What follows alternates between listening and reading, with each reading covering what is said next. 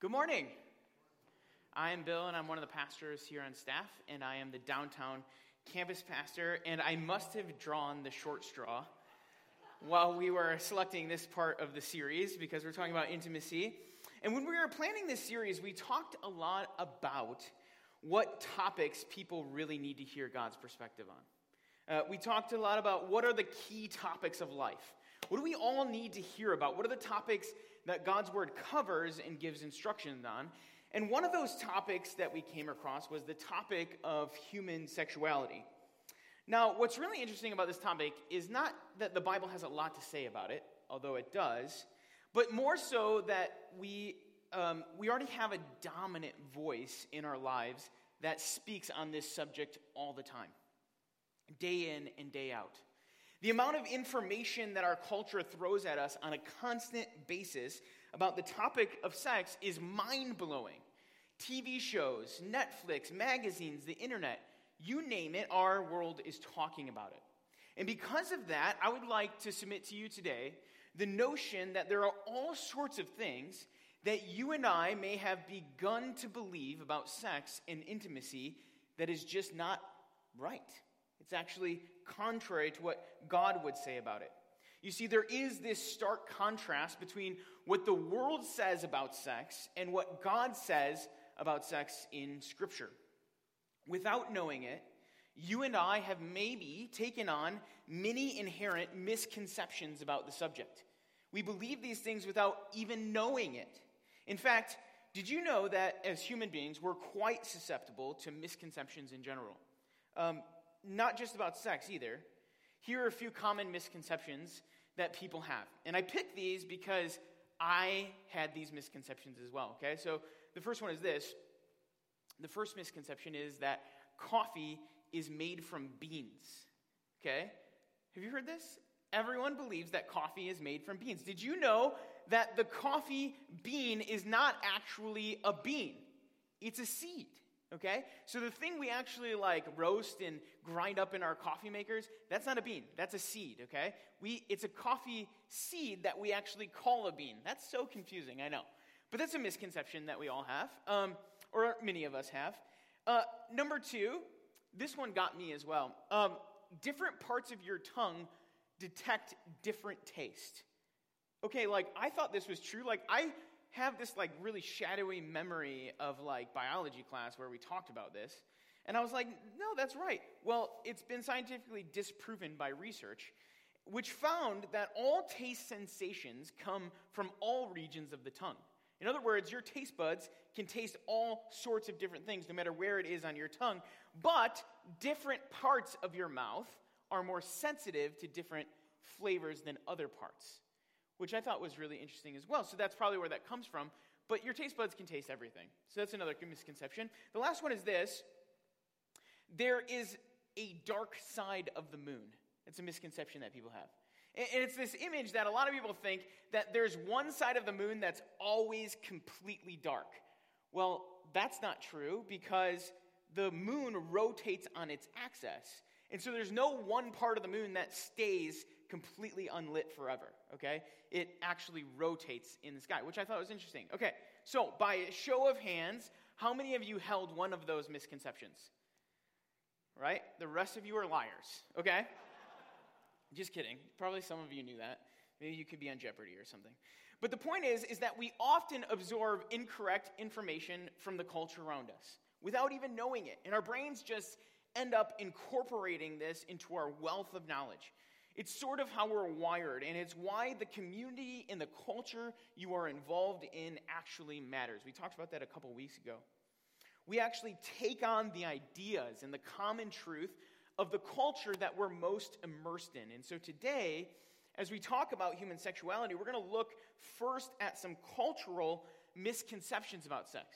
And these misconceptions are going to include even ones from within the church community ones that the church has begun or over time has kind of purported out there. And then after we look at those misconceptions, we're going to go back through and we're going to discover what God's word would say about those things. But before we jump into misconceptions, I have to establish one thing this morning. And it's this that despite being a pastor, um, and being in the Christian bubble, if you will, I realize that sex as a topic in our modern context, and really throughout history, happens in all sorts of different contexts, right? Like, I understand that it's out there and it's happening in all sorts of different ways. I realize there's varying attitudes and even views within the church of what is right and acceptable. I do acknowledge that. I know that. I know that in the back of my mind.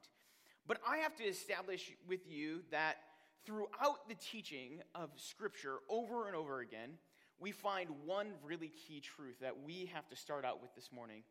And it's that sex is intended for a marriage relationship between a man and a woman. And we'll get into why of this a little bit as we talk about this, but I'm not going to spend the whole time working to justify that position. Because remember, we're in a relationship series. We're not in a theology of sex series, okay? So, very simply, as we look at sex today, it's going to be with the understanding that while sex is used widely and freely in our culture in all sorts of different ways, it was originally intended for marriage between a man and woman. And we'll actually see that come through this morning. So, now that we got that out of the way, let's discuss these five misconceptions about sex, and then we'll go back and we'll state the truth that we find in God's Word. So, the first one is this Misconception one is that marriage is about sex. Marriage is about sex. Now, there's really two different sides to this idea. First is the Christian side of things. In the Christian world, many of us grow up um, with two different ideas in our head. First, that God has intended sex for marriage, which is true, and that sex is the greatest thing in the world that you can experience. And this is why there's this cake that Christians love to whisper about. It's called better than sex cake. Better than sex cake.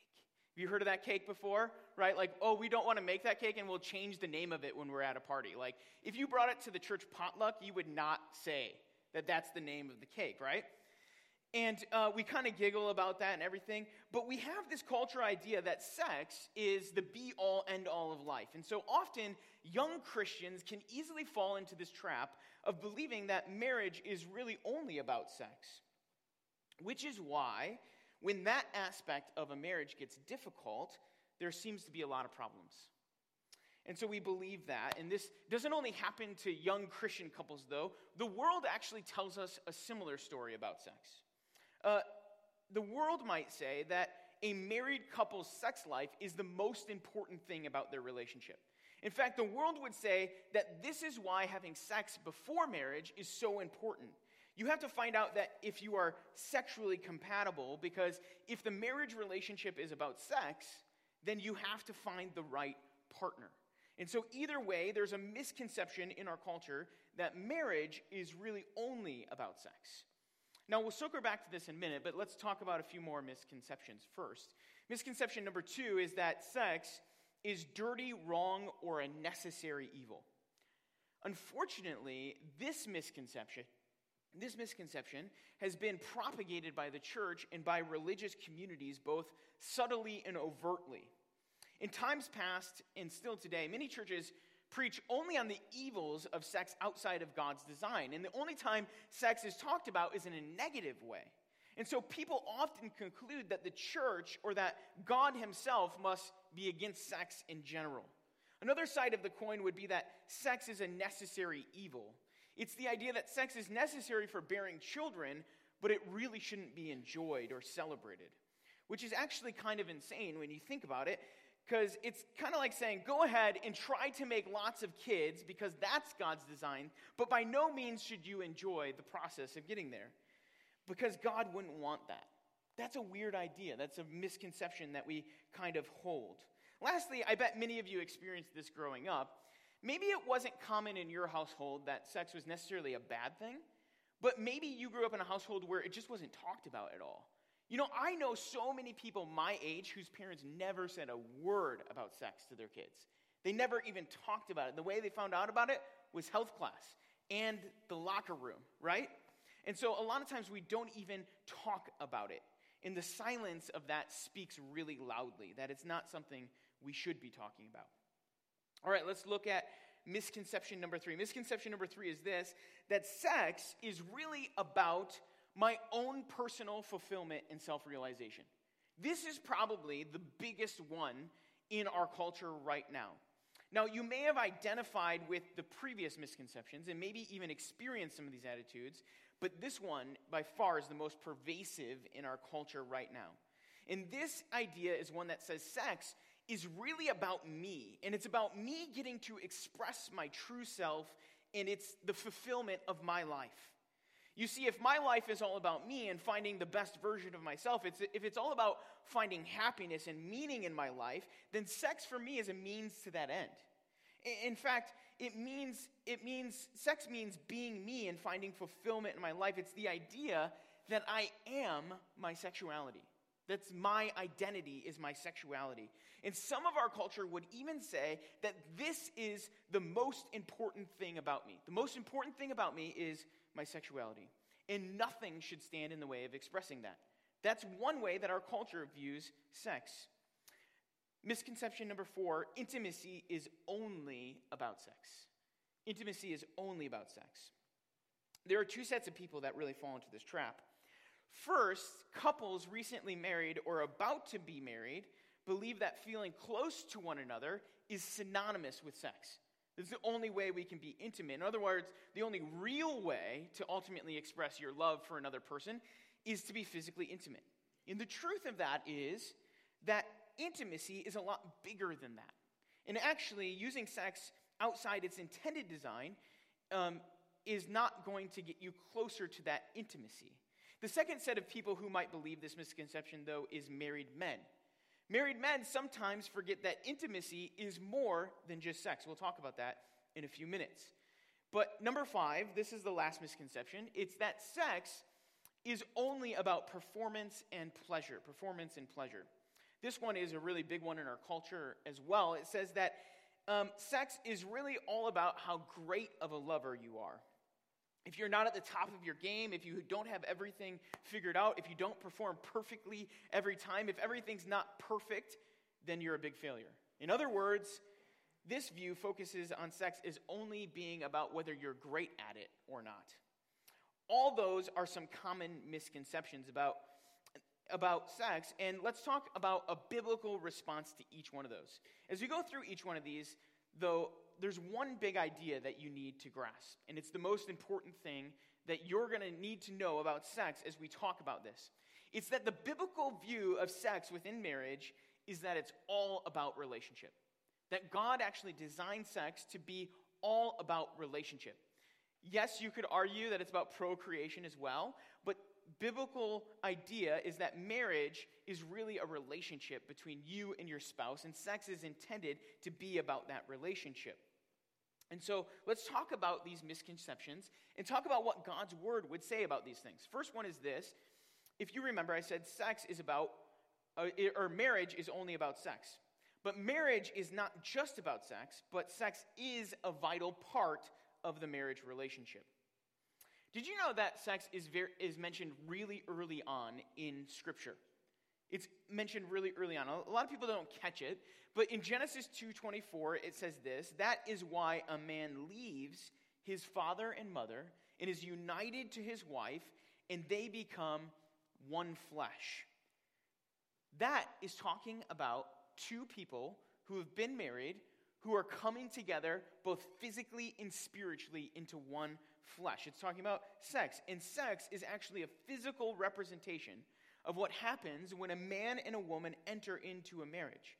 They are no longer two, but they become one. And in fact, the word united in this passage means to make a binding covenant or a contract.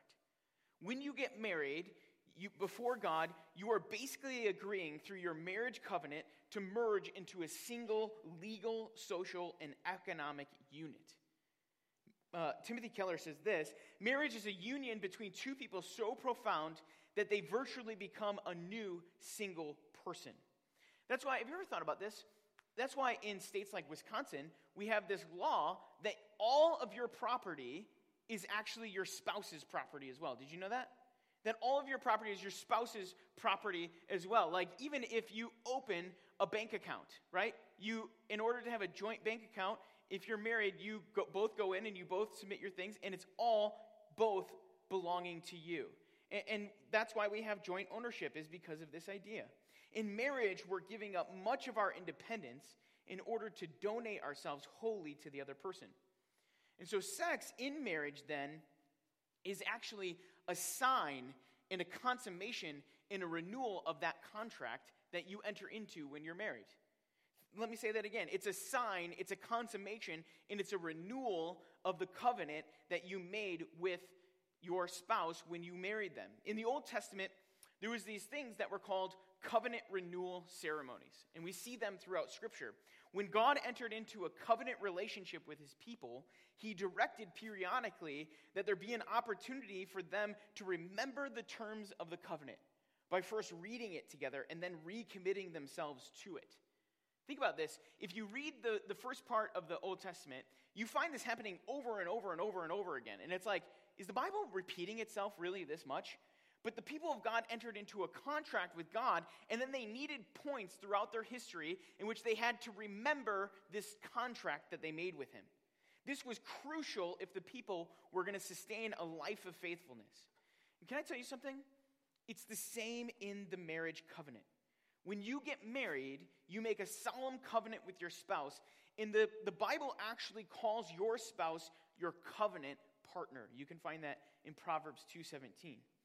And for most people, the day of your marriage is a, is a great day, right? Like you're excited about this new covenant between you and your partner. You're excited to sign that document. But as time goes on, in your marriage, there's a need to rekindle the heart and renew the covenant. There must be an opportunity within your marriage to recall all that other person means to you and to give yourself anew to them, to make your commitment new. And that's what sex is supposed to do in marriage. Sex between a husband and his wife is intended to be a covenant renewal ceremony. Married men, I just want to say to you, now that you know that, this could be a really good way to initiate things later. You just say to your spouse, um, Can we do the covenant renewal ceremony later? Like, it's like a little coy, you know? Or you could use it as an excuse for something. Like if somebody says to you, like, do you want to be part of this social engagement? You can be like, no, I got this covenant renewal thing later. It's just not going to work, right? It sounds important, so people would just be like, what? But to put it simply, sex is really meant as a regular way to remember and confirm that you are no longer just individuals, but you are together as one flesh. And that's why a marriage completely devoid of sex for a long time should be a red flag as to the health of the relationship. You are not remembering your covenant, you are not renewing your covenant over and over. And it's also why sex should be a priority in marriage because it's needed and it's important to remember. Let's take a look at the second one. This is the idea that sex is dirty, wrong, or a necessary evil, and it's not. Sex in marriage is good. You know, the Bible actually talks about sex a lot. Unfortunately, well meaning faith leaders often fo- focus only on the passage relating to sex that it's outside of God's intended design. And, and, when you do that, you miss the understanding that sex is actually a really good thing. And we already talked about this Genesis 2 passage about a man leaving his parents and being united to his wife. But we have other examples about the goodness and the importance of sex. The Torah, for instance, which is the first five books of the Old Testament, the Torah means law, okay? And so it's God's law to his people that he's given them. And in those books of the law, we find that it requires that a husband fulfill his wife's need for intimacy. Exodus 21:10 lists marital, marital intimacy as one of the three basic things that a husband must provide to his wife. You know how essential this is in the Old Testament? Is that the other two things that a husband must provide for his wife is food and clothing. Food and clothing. This is how important God says that sex is part of the marriage relationship. And then the Talmud, which is a set of teachings and commentaries which expound on the Torah, go into great detail about sex within marriage. To the point that it even provides a detailed schedule for men's sexual responsibilities to his wife, organized by profession. Is this interesting? Like, in other words, based on what kind of work you have, you have different requirements about how often you need to be intimate with your spouse. And, and, they did that because in that time period, you might be a sailor and you were gone for a long time. And sometimes when men just get involved in their work, they forget that there's other important things in their life. And so the Torah is saying this is how important it is. You need to make sure that you're building intimacy into your relationship with your spouse. Some other parts of Scripture that talk about sex in a good way even get a little graphic. I'm hoping this is not too graphic, but Proverbs 5 18 and 19 says this Let your wife be a fountain of blessing to you. Rejoice in the wife of your youth. She is a loving deer and a graceful doe, in a graceful doe. Let her breast satisfy you always. May you always be captivated by her love. It's celebrating marital intimacy within this passage. Or another good example is the whole book of the Song of Psalms or Song of Solomon book in the Old Testament. This book does a lot of unrestrained rejoicing in the delights of sexual love in marriage. In fact, translators at times and commentators cannot bring themselves to always bring out the whole meaning of some of the phrases because of how explicit it gets. You can actually find footnotes in certain commentaries that say the meaning of the Hebrew here is uncertain, right? And as you talk to commentators later who look back at that, they say the meaning of the Hebrew is not uncertain, it's uncomfortable, right? because of what it's talking about. And I just imagine these scholars who are translating this text being like, I can't write that. Okay, it's uncertain. I just don't know, right? But Song of Solomon goes into some pretty graphic detail, poetically talking about and downright celebrating sexual love between a husband and wife. And so the point is this far be it that God does not love the idea of sex, He created it. Instead, God loves and celebrates the idea of sexual love within marriage as a good thing.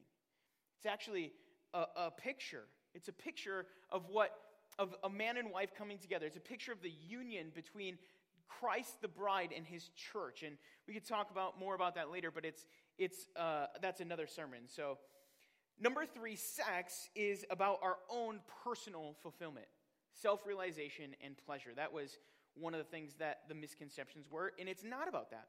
Sex is always a uniting act. We have definitely been sold a bill of goods when it comes to this part of it because our culture's ideas about casual sex. Our culture's idea is that you can just go out and you can have sex, and, and by doing so, you'll find some sort of fulfillment of who you are, and you'll find a way to express yourself. But Scripture is adamantly against this. And there's this great passage that provides a ton of clarity about this subject. It's in 1 Corinthians chapter 6, verses 17 through 18. This is what it says. Paul is instructing the Corinthian church, and he says, Do you know that a person who is united in intimacy with a prostitute is one body with her? For as it is said, the two shall become one flesh. Keep away from all sexual immorality, for you do not belong to yourselves. You were bought with a price. Show forth God's glory then in how you live your bodily life.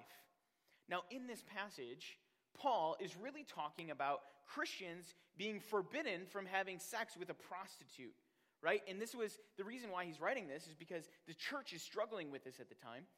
And it's a common practice in Corinth. But what's interesting about this passage, though, is the reasoning to as why. Why does Paul tell the Corinthian church that they should not be doing this? Paul is actually arguing here that every sexual act joins us physically and spiritually to one flesh, to becoming one flesh.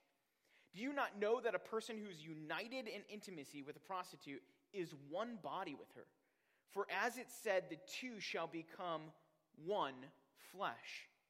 The biblical view is that every time that you engage in sex, you are actually physically and spiritually uniting yourself to that person. In other words, there's no such thing as casual sex because every time significantly unites the two together. And this is why sex outside of marriage is so damaging and actually achieves the opposite of fulfillment and satisfaction. C.S. Lewis talked about this. He, he, he likens sex without marriage to tasting food without swallowing and digesting. Imagine going to your favorite restaurant and you order your favorite meal and you get to take as many bites as you want, but you're not allowed to swallow it. Imagine what that would be like. Would you get some pleasure out of tasting the food? Sure, yeah, you would get some pleasure about it, but ultimately that would be a really unsatisfying experience. And this is what sex outside of marriage is like. There is some momentary pleasure. I'm not going to sugarcoat it and stand up here and say it's all bad, right? There is some momentary pleasure in that, but it leaves you ultimately unfulfilled. It leaves you ultimately unfulfilled. And the last note, before we get to number four, is that many engaged or about to be engaged couples agree with this idea in the church, like I just mentioned, but because they're committed to one another, they still think that physical intimacy before marriage is okay. They believe they're uniting themselves with their future spouse, or sometimes people say that they're already married in their heart. I get this a lot as a pastor doing premarital counseling. A lot of times there's a lot of justification when it comes to this. And can I just tell you on this point, I totally understand this. I totally understand this. We just did the class, the marriage class. I don't know if you saw it for prospective married people getting married. And when they went through that class, they said, you know, this is not really God's design for sex. And a lot of people just didn't know. A lot of people didn't realize that, or they didn't really know it was that big of a deal. And so they said, well, we're going to have to change our living arrangements, or we're going to have to adjust things before we're married. And, and so I totally understand this. And I remember this temptation when I was engaged. I get it. I've made the commitment already in my heart to my spouse. And, and so I think that it should be okay to do this, right? And that's the thinking. But two things about this are wrong, okay? Or two things are not really thinking about it the right way. First, it's that the Bible clearly rejects this idea in many passages.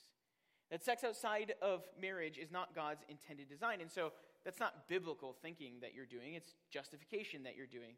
And number two, I would also say that this is not wise. And it's that attitude is like spending your paycheck weeks before you actually get it. And if you know anything about money, that's just not a good idea, right? It's not a good idea. And so it just isn't smart. And I've known many rock solid engagements, many rock solid engagements who they were going completely towards marriage and they were being intimate with each other, and then it fell apart in the end. And so they united themselves with somebody and, and did the covenant ceremony that way, and yet they weren't actually married, and then they ended up marrying somebody else. And, and, so I just want you to think about that and, and to let God speak to you in that way. Let's look at number four. Marriage or intimacy is not only about sex, intimacy is all encompassing, and it c- includes sex within a marriage relationship. Now, I put this point in here because it's more practical than anything. We're, we're in a relationship series, and so this talks about the relationship between men and women within marriage. And so I just want to give you some practical advice on this side. Men, in general, make love to feel loved, okay? Men, in general, make love to feel loved, whereas women need to feel loved in order to want to make love, okay? Men make love to feel loved, whereas women need to feel loved in order to want to make love. I think every couple has had a conversation like this. The husband will say, You know, I just don't feel close to you if we're not physically intimate. And so it's hard for me to do all these romantic things you like and to be emotionally present because we haven't been physically intimate with each other. And then women will say, Well, I don't want to be physically intimate with you unless you do those romantic things and make me feel loved. It's almost like God intentionally designed and created men and women differently in order to have a give and take relationship within marriage. And so let me just give you some pastoral wisdom here, and it's this that men, listen, if it's a good idea that even if you're not feeling like it, that you still work to pursue and emotionally connect with your wives. And here's why because your efforts in this area might lead to more opportunities for you to be physically intimate with your spouse. Ladies, it's a good idea that even if you're not feeling like it, that you work to physically connect with your husband. Your efforts in this area may lead to more opportunities for emotional intimacy. It's not about demanding, it's about serving your spouse. We'll talk about that more in a second. Let's look at this last misconception. It's that sex is about performance and pleasure. Sex is not about performance and pleasure, but sex is about building and maintaining the marriage relationship. Think about what we've said so far about sex. This is the biblical truths that sex is a covenant renewal process. That sex is good when it's celebrated within marriage. That sex is always a uniting act. And that intimacy isn't just sex, but includes it. If you put all of that together, you realize that God has primarily given us sex within marriage to build and maintain our marriage relationship. Because of this, the Apostle Paul goes even further to, in, to give these instructions in 1 Corinthians 3 through, 7 3 through 5. Listen to what Paul says. This is a, a pretty direct teaching to Christians. The, the husband should fulfill his marital duty to his wife, and likewise the wife to her husband. The wife does not have authority over her own body, but yields it to her husband. In the same way, the husband does not have authority over his own body, but yields it to his wife. Do not deprive each other, except perhaps by mutual consent and for a time, so that you may devote yourselves to prayer. Paul's actually teaching here that each partner, male and female, has the right to mutual sexual relations in a marriage. And that's how important and vital sex is to the marriage relationship. Paul is telling married Christians that mutual, satisfying sexual relations must be an important part of their life together. In fact, this passage even indicates that sex should be frequent. Don't, be, don't stop being intimate unless you agree on it, and only do that for a time of prayer. That's not a lot of excuses to stop being intimate with your spouse. So, sex is not about performance and pleasure, it's about building and maintaining your relationship. And as part of that, both husbands and wives should be looking to mutually and intimately serve one another on a regular basis. Now, it's easy for us to all think about how that benefits me, especially as a guy. Oh, my wife's obligated to me, right? According to the Bible, my wife is obligated to me sexually.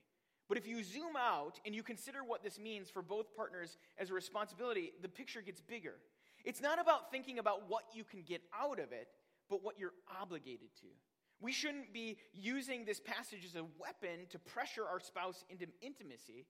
But according to this passage, each partner in the marriage is to be concerned not with what they're getting sexually, but what they're giving, serving your spouse in this area of Christian life, just like others, it's not about what's good for me, it's about what's good for us. It's about what's good for, for my spouse. We should be serving one another in our physical intimacy because we are one flesh.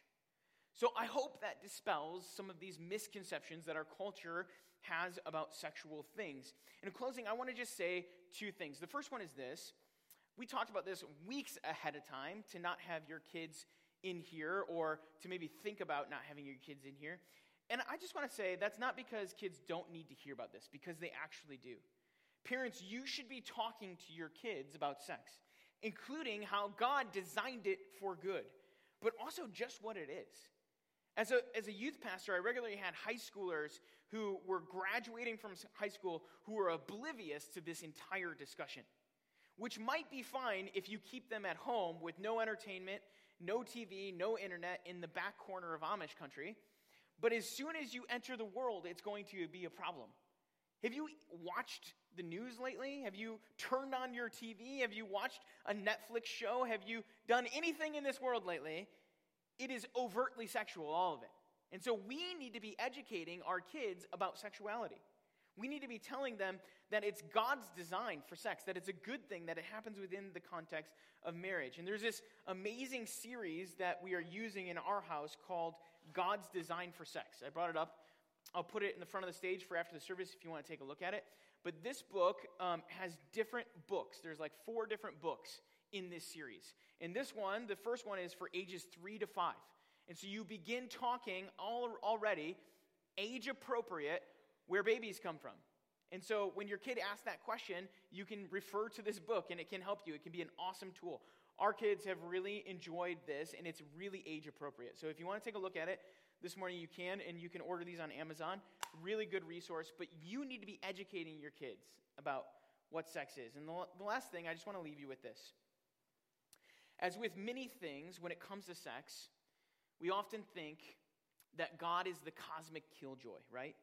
that he actually, what he actually wants is for us to be um, just pushed down by our thumb, right? By his thumb. And God doesn't want anything good for you, okay? And that's kind of what our culture says, It's a misconception that's out there.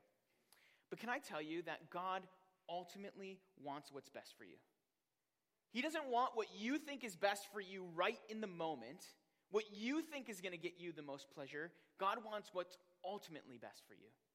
And that's why he created sex and he placed it in the proper context of marriage because in marriage, sex is way more than a momentary physical pleasure. It's the uniting of two people into one. It's a covenant renewal ceremony, and it's also our means by which we fulfill our, fan, our mandate by God to be fruitful and multiply. The truth is is that there's great blessing in sex in the right context. It can be something that's really helpful in your life to live the fulfilled life that God has called you to live. In fact, in marriage, sex is so important that you'll see that even if you look at secular studies, that the people who are most satisfied in their life with their sex life are people who are in a long term, committed marriage relationship. Because that's where it's intended to be. And that's where God wants to use it to help you live that abundant life that He's calling you to live. And so the truth is, there is great blessing in sex in its right context. And it's time for us as the church to confirm that and to celebrate it. Sex is good. Sex is good. And God designed it for to be inside of a marriage relationship for the health and the benefit of you and your spouse. Let's pray. Lord, there's a lot of information here, and there's a lot of sensitivity towards this subject. And so, Lord, I pray that we, you would help just expose the ways we think about sex that are incorrect. Maybe there was something this morning that tugged at our heart and we thought, oh, I did think about that incorrectly. And Lord, I pray that you would help us to start seeing it as you see it, as a blessing, as something you've given us inside the marriage relationship to be a good thing and to bring health and life to a marriage. Lord, I pray that we would take seriously our responsibility to our spouse. Lord, that we would think about how we can serve them and love them well in this area of our life as well as others. Help us not to be demanding or to be rude or to be mean or to be forced, but help us to serve one another in love in this area as well. We pray this in Jesus' name.